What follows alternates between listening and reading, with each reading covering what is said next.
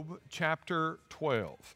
I'm going to read one verse to you, and I don't know if we'll get to any other passages tonight um, as, we, uh, as we gather in this place. Let me get us uh, uh, up on the screen here while you find your place. Job chapter uh, 12. Yeah, there we go.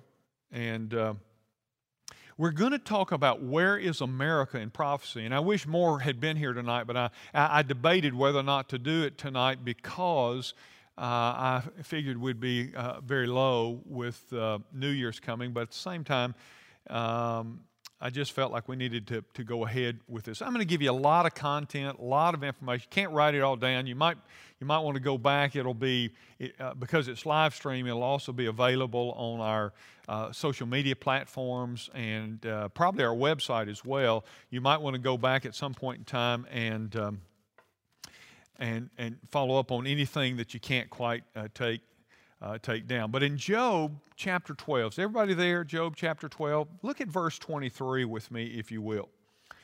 It says, He, that's God, uh, He makes nations great. And look at this He destroys them. He enlarges nations and He leads them away. Isn't that an interesting verse? That He makes nations great. You know, the Bible also says it's God that lifts one up and casts another down. That's, that talks about leadership. It is a principle that certainly applies to uh, nations. And, um, and so it is God who makes nations great.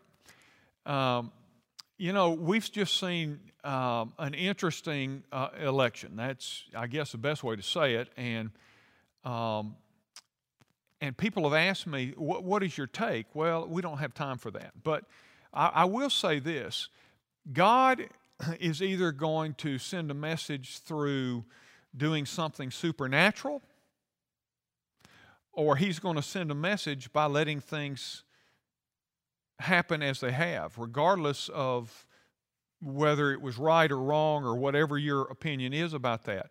In either case, I've said God is sending us a message. Hello? Uh, did you know the average duration of empires, the great empires historically?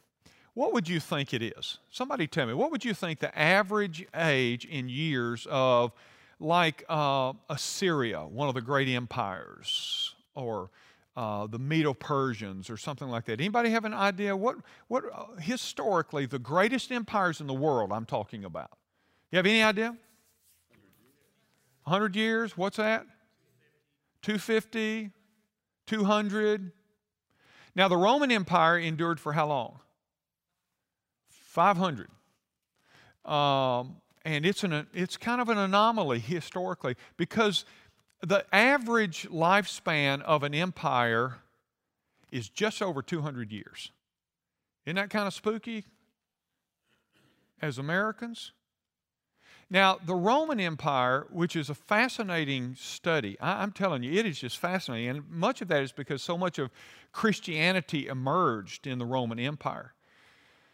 Uh, but they survived for 500 years. Now, toward the end of that 500 years, a, a couple of year, hundred years left in that empire, they were kind of a divided empire. They had two capitals, one in Rome and the other was in, anybody know? Constantinople, named after who? The Roman Emperor Constantine, who, by the way, became a Christian. You know how he became a Christian? He was going into battle. He had to go into battle. He was he hated Christians. He had he had been involved in, in the persecution of Christians, but he got converted. He got converted because he was going eh, going into battle to face an enemy that would defeat them. And they all knew that they were outmanned and outpowered. This is toward the uh, closing uh, centuries of the Roman Empire. And Constantine had a vision the night before the battle where the Lord spoke to him and told him he would give him victory. And in fact, they did. They won. And because of that, he declared himself a Christian and that he was now a follower of the same uh, the same God that the Christians he had long persecuted with. In fact, he became, so dedicated, if you want to use that word, I'm not sure it's the right word, he became so dedicated to the advancement of Christianity uh, in the Roman Empire that he began to take Roman citizens and give them the opportunity to become Christians. And here's how he did it He said, Will you convert to Christianity? If you don't, we're, we're going to chop your head off. He had lots of converts, you know. Uh, but uh, the Roman Empire is an anomaly historically because it lasted, even though, again, um, it, it's couple, the last couple of hundred years were highly questionable. But guess why it failed? It became politically corrupt. Uh, it became militarily soft. And that's what had made it. It had been so. And by the way, just so you'll know, Rome had a similar government to America. Uh, they had a republic, they had senators and representatives, and they became corrupt. And the emperors became corrupt. And uh, then they became soft. Their, mor- their morals became uh, unbelievable. The sexual perversion that moved through the Roman Empire. I mean, when you go and study, it's why I talk about it a lot. If you go study it, you go, my goodness. Now listen to this. It took them five, they collapsed from within. We're told historically the barbarians came down and overran them, and they did in time. But the real collapse happened. The barbarians had never had a chance if they had not internally uh, collapsed, essentially, uh, economically, militarily, and politically. And it took them 500 years. Those who watch those sorts of things say America has already arrived at the place Rome was at 500 years. So, um, just thought I'd share that encouraging word with you as we head into the new year. In fact, if you're probably you're probably not going to get a lot of encouraging words here tonight. We're talking about the last days. We're continuing our series, and we have finally gotten. You know, we talked about uh, Ezekiel 38, 39, our last session, that war, what God was doing, why He was allowing it, and tonight I want to begin talking to you and answering the question where is America in the last days? This has increasingly become a topic of discussion among prophecy teachers. Now, um, for years, I, have spoken here and said that, that it's hard to find America in Bible prophecy. Nobody said that up until a, just a few years ago, and people started saying, you know what, the truth is, it's hard to find America. Um, there are a couple of things that I'll mention to you that might indicate America. There is one in particular that I think reflects America in Bible prophecy, but I have to tell you, it's not very good. And we'll get there probably in a couple of three weeks or maybe sooner. But I, I, I want to try to deal with this question. So, where is America uh, in the last days? And I do, as I say, believe that it is possible, there is a possible um, picture of America, which I'll elaborate on pretty extensively later on. But I want to begin by sharing with you how many of you know of a man named David Wilkerson? He is dead now, but how many of you know who David Wilkerson is? David Wilkerson began a church in New York City. David was an old country preacher. He moved to New York. He, God spoke to his heart and told him to go to New York to plant a church, this old country preacher. And he went to New York to plant a church. Times Square Church became the church, and it, I, I guess it still has thousands of people when COVID's not going on. Who knows what you can do in New York? Uh, but uh, when COVID's not going on, thousands and thousands of people uh, attend this church. Um, well, David Wilkerson um, led a man to Christ. He went to the gangs. That's where he went. He went to the gangs of New York. Can you imagine old country, old country uh, Anglo preacher walking around in the gang, sharing Christ with these gang members and everything? Well, he led a guy to Christ named Nicky Cruz. Maybe you've heard Nicky Cruz's story or read. It's a great story. And You ought to. he led him to Christ, and Nicky Cruz began to make a difference in the gangs and that sort of stuff. At any rate, over probably uh, Wilkerson's ministry, until he retired and moved to uh, Texas. Um, he probably was there, I would say, 40 plus years in ministry. And uh, now, David Wilkerson, it, by the way, is a man I, I truly have respected uh, through the years. Um, and, uh, but he was, uh, he was Pentecostal. I wouldn't call him even Baptist because he wasn't. And he was known for issuing certain kinds of warnings where God would speak to him in dreams or visions. Um, and I, am very careful with that um, b- because there's so many people out there saying, I had the vision. I've got a book full of people that have what they call end times visions. And, uh, and some of them are all over the place. So you have to be careful with that. But this guy, this guy is credible in my view. He, he was very credible. And uh, let me share with you several things he said uh, long before we saw any of the kinds of things we're, we're seeing. David Wilkerson, I'm just going to read it to you, it'd be easier for me to do that. David Wilkerson had uh, received a series of warnings. In these warnings, he had seen fires burning in the cities, especially in New York. After researching um, David Wilkerson began warning America as far back as 1985 in his book, Set the Trumpet to Your Mouth. And this is one of the things he said, and I quote America is going to be destroyed by fire. Sudden destruction is, is coming, and few will escape, un, uh, and few will es, uh, escape the destruction. Unexpectedly, and in one hour, a hydrogen holocaust will engulf America, and this nation will be no more. Later on, he wrote, an attack from Russia, and the great Holocaust follows an economic collapse of America. The enemy will make uh, its move when we are weak and helpless. America will need to repent. On September 7, 1992, Wilkerson wrote about seeing 1,000 fires in New York and explained his interpretation of this terrible event. I've had a recurring vision of over 1,000 fires burning at one time in New York City. I am convinced race riots will soon explode. New York is right now a powder keg ready, uh, ready to blow. Federal and state welfare checks will be the spark that ignites the fuse. 100,000 angry men will be on the streets in rage because they have been cut off from uh, their benefits, and fires will rage everywhere. Now, if you had asked, uh, said that a couple years ago, you would have thought, nah, that's not possible until we saw what we saw this past year. Listen, he goes on. Wilkerson gave a final warning in March of 2009. An earth shattering calamity is about to happen. It's going to be so frightening, we, will, uh, we are all going to tremble, even the godliest among us. Major cities all across America will experience riots and blazing fires.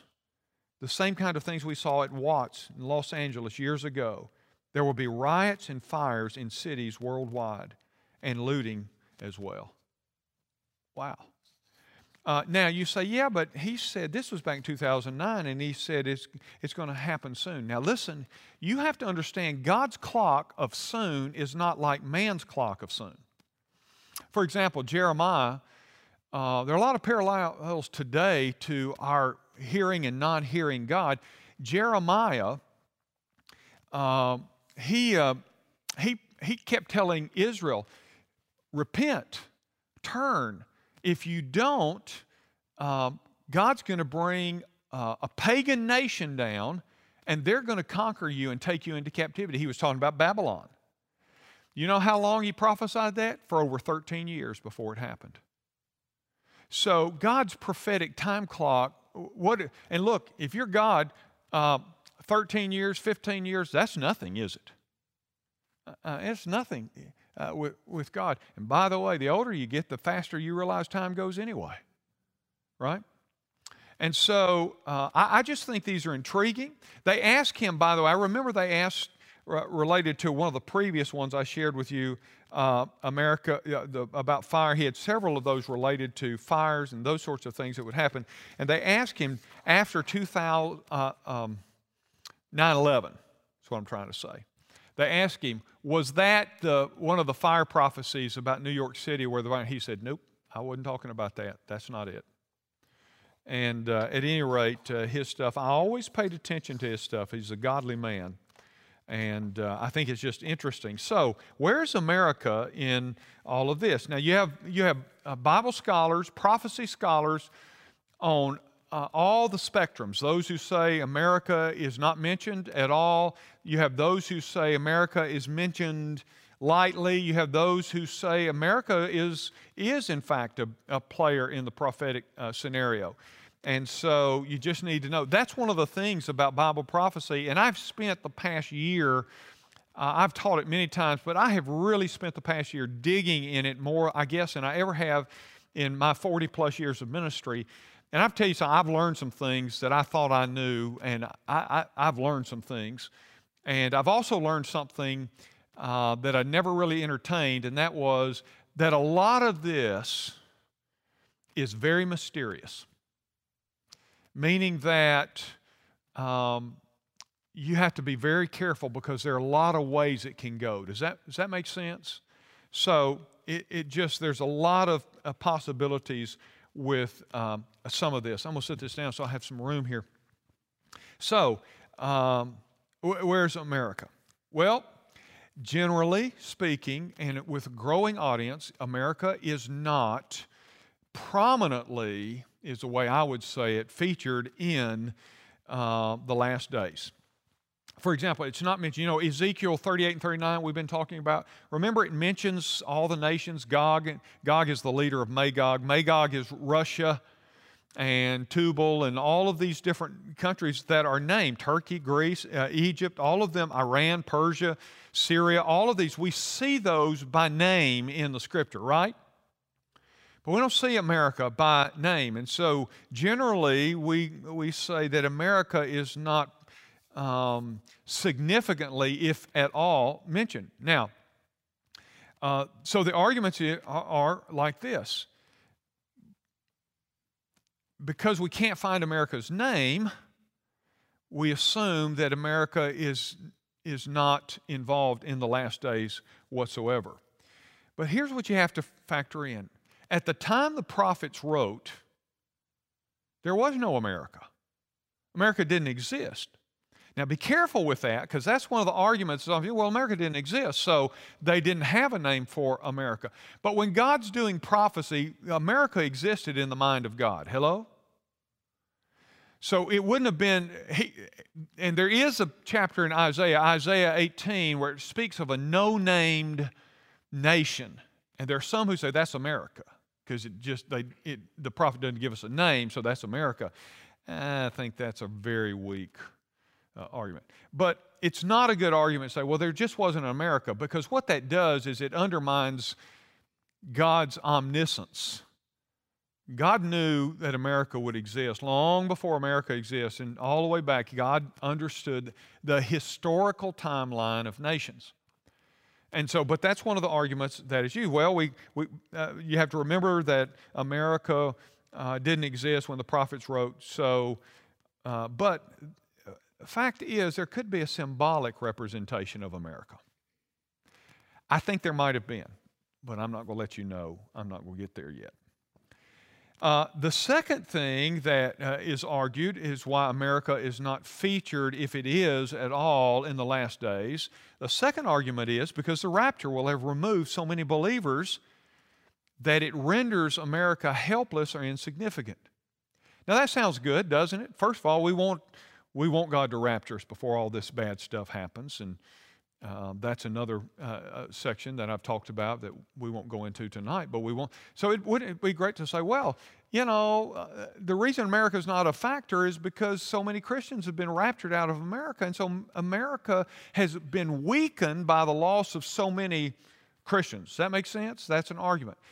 But here's the problem with that argument. Wouldn't that also be true for all these other nations around the world? That they too, the Christians in all these other lands, would be, would be taken by the rapture. So they would be, they would be reduced to even less significance than America. So that's just not a good argument as to why America is not uh, uh, possibly identified in the last days. But uh, if we are living in the last days, as a Bible teacher, uh, as most Bible teachers believe, I don't know of any that you talk to that won't tell you that we're not somewhere in the in, in the last days, the end of the age on, at some level. Remember this, though, the end of the age for God may be 50 years. It may be 100 years from now because He doesn't measure time. That's why Peter wrote and said, uh, uh, one day is like a thousand years with the Lord. Now, so, but we don't know, right? What, what that, we do know this. Frankly, we've been living in the last days every since when, class? Since Jesus ascended.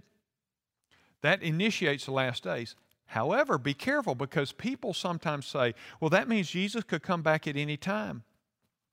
That's called imminence. The only time imminence becomes viable is after all the pre return of Christ prophecies occur. Then, anytime after that, he can come at any time. But he set that up. We didn't.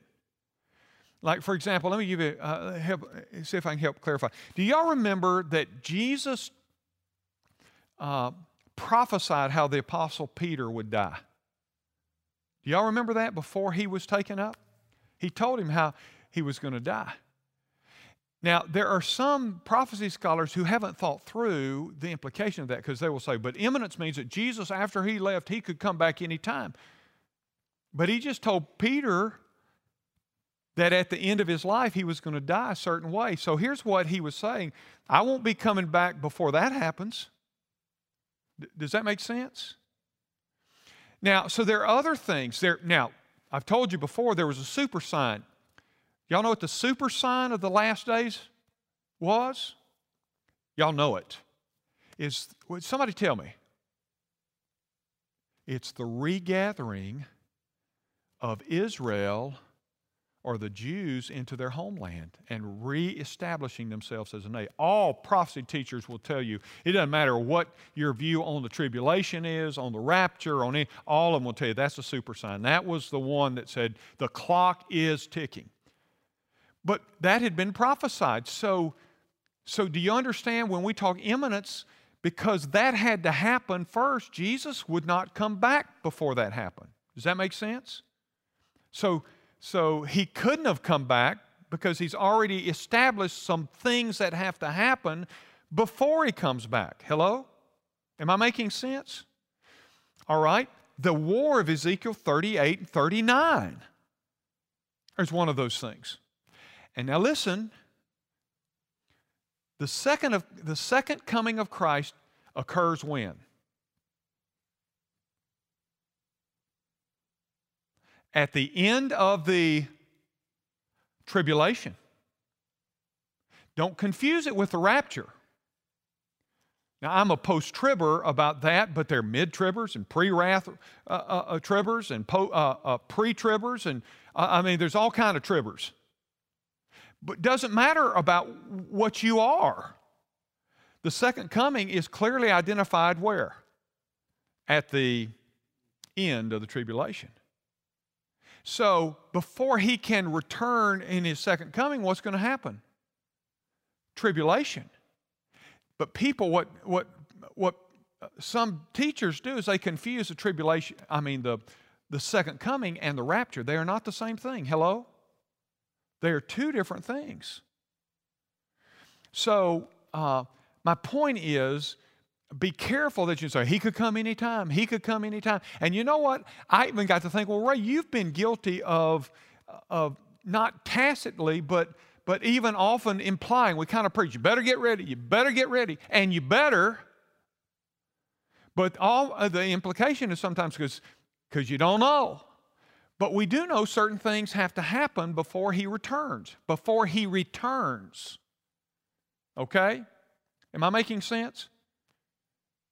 So, but imminence, that is, he could come in any moment, does happen, but it happens after certain prophetic events occur. Y'all do like this if that makes sense to you, okay? So, um, so um, we're living in the last days. But the return of Christ is still um, is still beyond a couple of events that have to happen. But the super sign was what we know. This has kicked in. Now, if you ask me, and since you, I know you would if you if you could. I would tell you that I believe we are living in the period that Jesus referred to in Matthew 20. This is just my opinion, but what he called the birth pangs.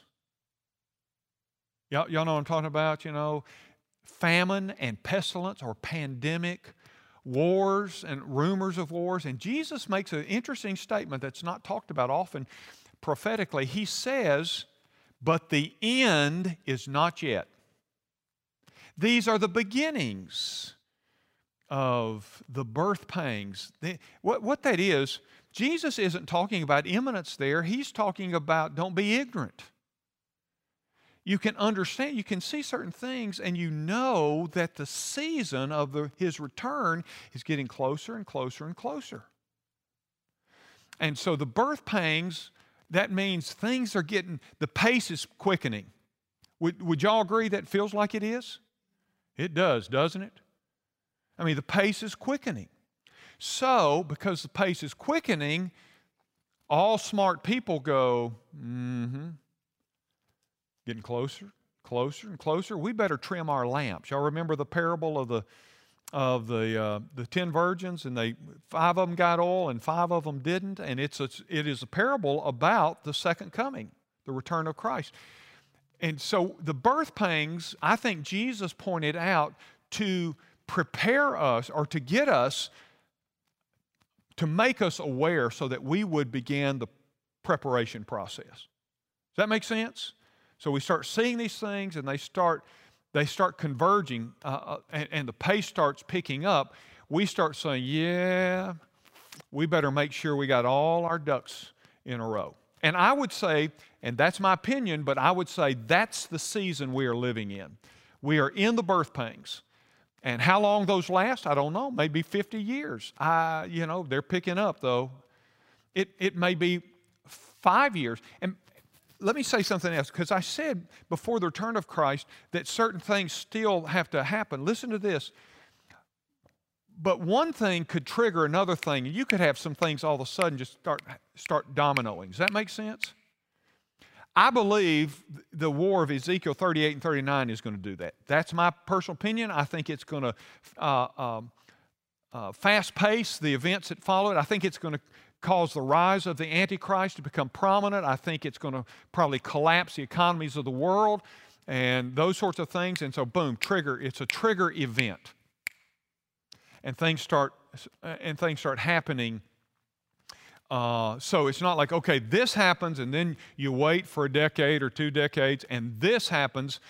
That may be the case. We don't really know, but it is also true that I think some of those events that we are still anticipating are going to be trigger events because a whole lot of stuff's already in place. Hello? So, boom, boom, boom. Okay, am I making sense? All right. Uh, but again, why would America, the most powerful and wealthy nation in history, why would it be omitted? Why would it be omitted from the last days? I mean, if you're an American, let's face it, you know, our ego isn't strong enough to say, why wouldn't, I mean, you, you're kidding. We're not going to be in the picture somewhere? Well, we may. But listen to what Joel Rose, Rosenberg, y'all know who Joel Rosenberg is? He's a uh, um, prolific writer. Uh, if you've read any of his uh, fictions, uh, they are biblically sound and um, they are he's one of the two fiction writers that i read i don't read a lot of fiction but i read rosenberg now he's written some other stuff he's a believer um, a uh, converted Jew, uh, has worked at the Pentagon and worked for Netanyahu as a consultant. And these, these folks, um, very credible, good writer. Rosen has a blog. If you read blogs, you can track him down. But he said this listen, I quote, he said, The Bible doesn't say what happens to us, Americans. But by the absence of us being clearly defined in the text of Scripture, it means something has happened. The question is, what? What will happen to us that will neutralize our ability or our desire to be an influential player in the last days prior, uh, uh, the last days of history prior to the return of Jesus Christ? So he asked the question what is it? Something must happen. If we're not, because being who Americans have been and the, uh, and, and the most powerful empire in history, why would we not be some, uh, at least some influence in this? So I want to give you some potential, uh, some potential events that could eliminate America's position uh, or our status, our influence in the last days. What could happen? Now, you, when I say these, you probably have already thought of these, but let me give them to you. Number one, it could be because of economic collapse. You know, I wish it weren't so, but frankly, our economy right now, while the stock market is doing great and everything, you do realize that our economy is based purely on confidence in the, the bills, the, the dollar it's no longer because there's gold to support it. And so, what we've done, and it's amazing that it hasn't cr- produced at this stage super hyper inflation. When we need money, we just print more. And, uh, you know, just like the stimulus uh, program, they just print money. And because we have all agreed, and thankfully so, that we're going to let our confidence rest in these green things, um, we, uh, we, our economy uh, survives.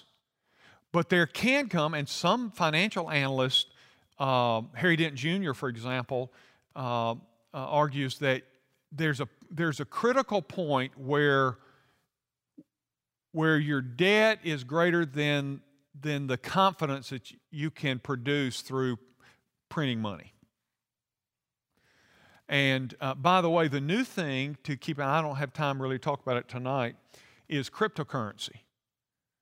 Uh, that's going to be, by the way, that's a very dangerous thing in my view because of the power that it will eventually uh, cede to some world leader that, um, that uh, this electronic currency, which by the way, they do, they mine for it. It's a weird process that I don't fully understand but you have uh, what they call Bitcoin that is attached to a thing called blockchain.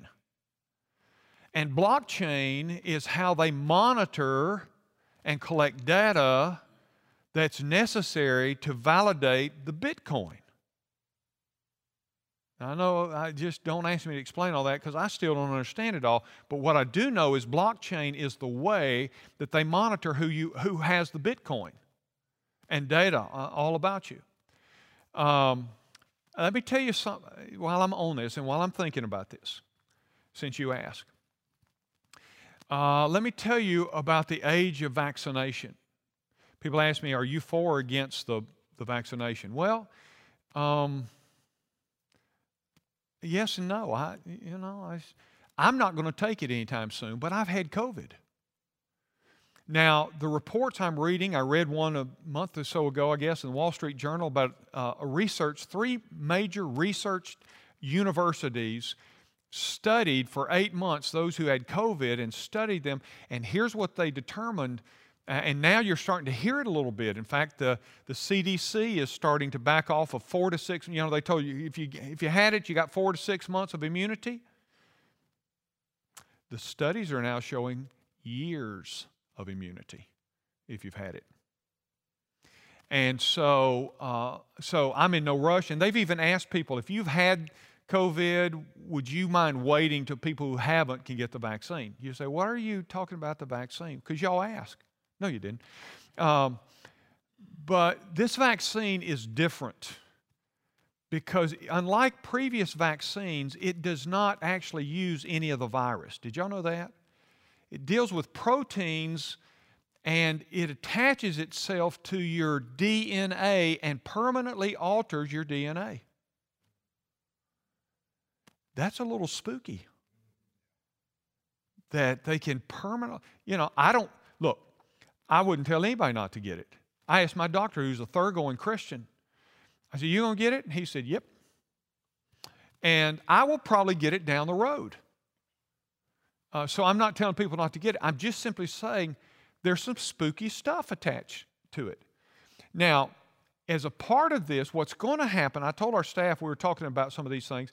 What's going to start happening in the culture, and this is a reflection, this is why I'm telling you prophetically, what's going to start happening is uh, when this vaccine becomes wholesale and people can get it uh, uh, fairly easy, the places where you work are going to start requiring you to have been vac- vaccinated. And you may have a problem with it. They, they, they, don't, they won't care. They will say, if you're going to work here, you got to have the vaccine. And you probably will say, but and I got to have a job. So I'm not telling you it's evil, but I am telling you it is a reflection of what's coming in the next few years in our culture, and that is that the government will increasingly invade your privacy. They're already talking about requiring um, verification on a passport that you've been vaccinated in order to travel. Um, so you're, going to, and here's what that, are y'all following me? What that reflects? It reflects a growing socialistic control of people.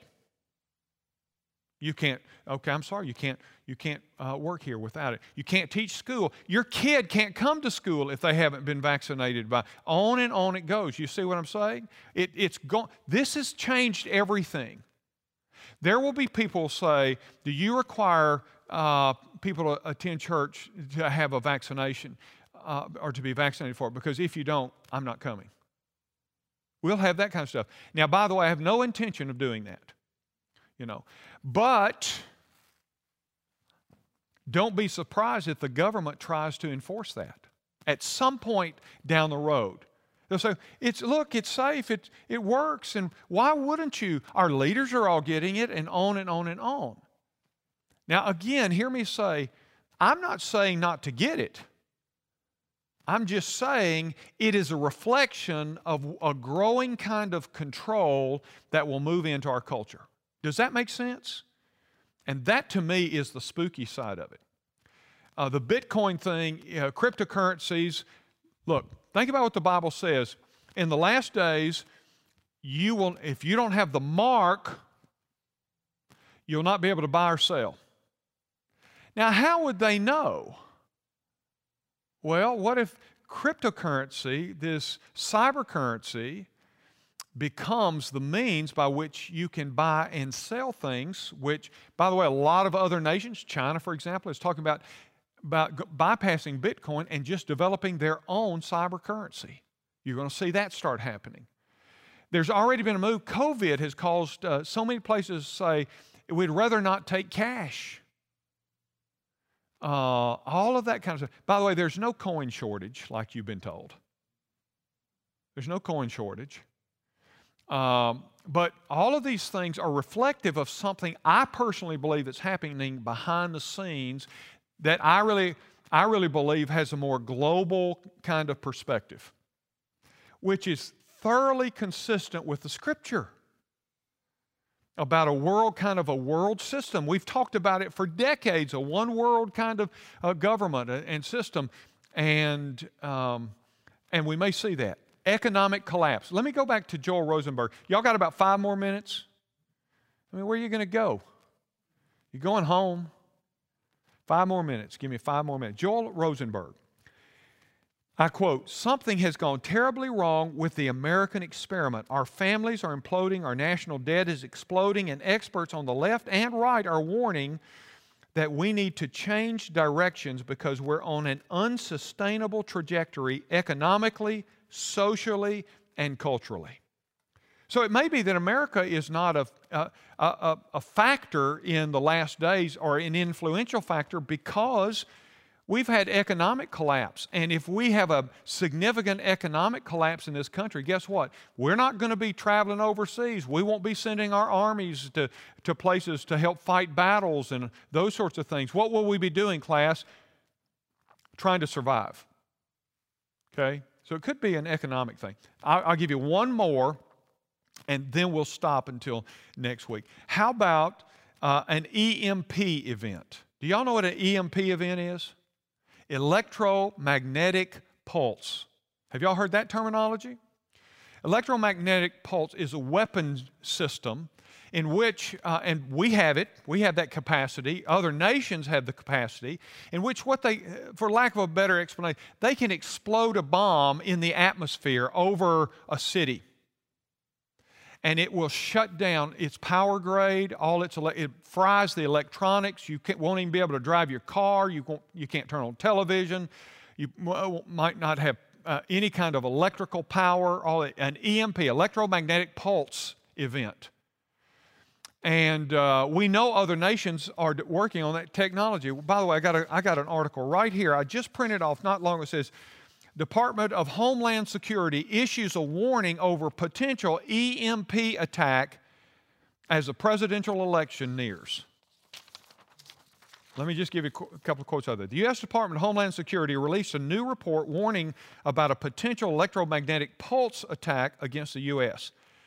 The uh, DHS's warning, published um, back about a month or so ago, uh, with just a few days until the U.S. presidential election on November 3rd, indicates that there are evolving threats against the American homeland, most recently highlighting efforts to combat electromagnetic pulse attack, which could uh, disrupt the electrical grid of the nation.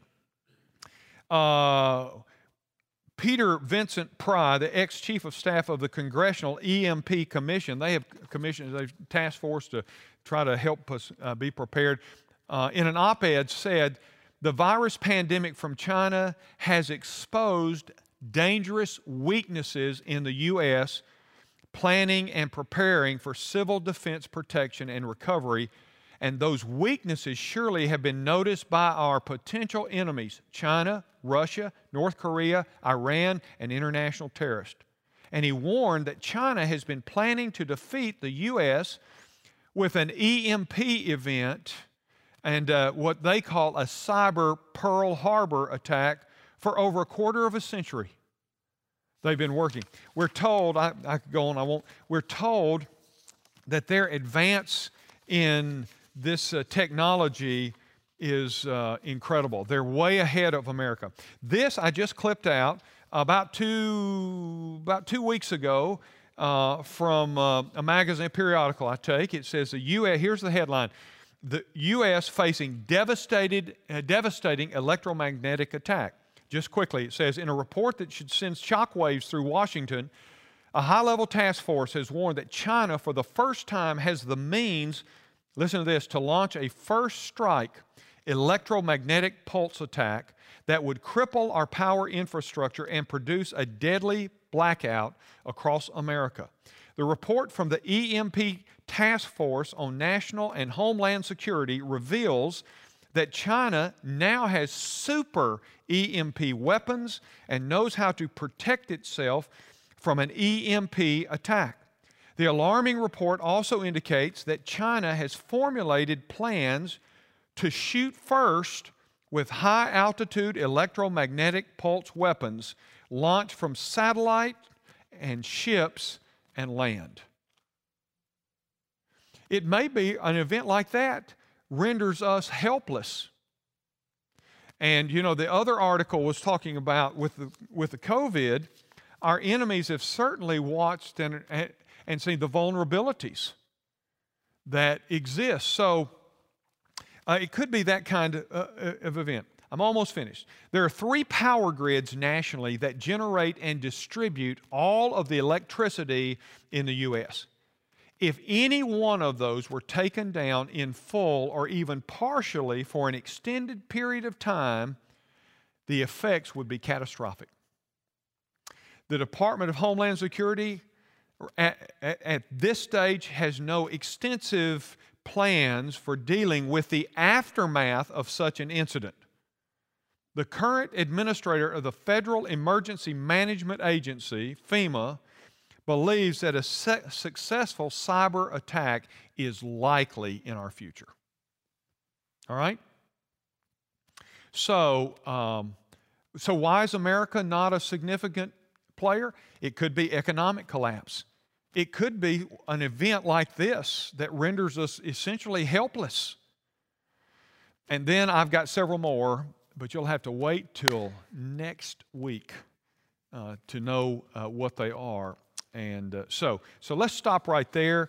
Uh, I wonder, do you have um, do you have any questions that I might uh, respond to before we're gone here tonight? Anything? We're good. Okay. Um, all right. Well, I hope that's informative and helpful. Um, it may be depressing. I hope not. Look, keep your eyes on Jesus.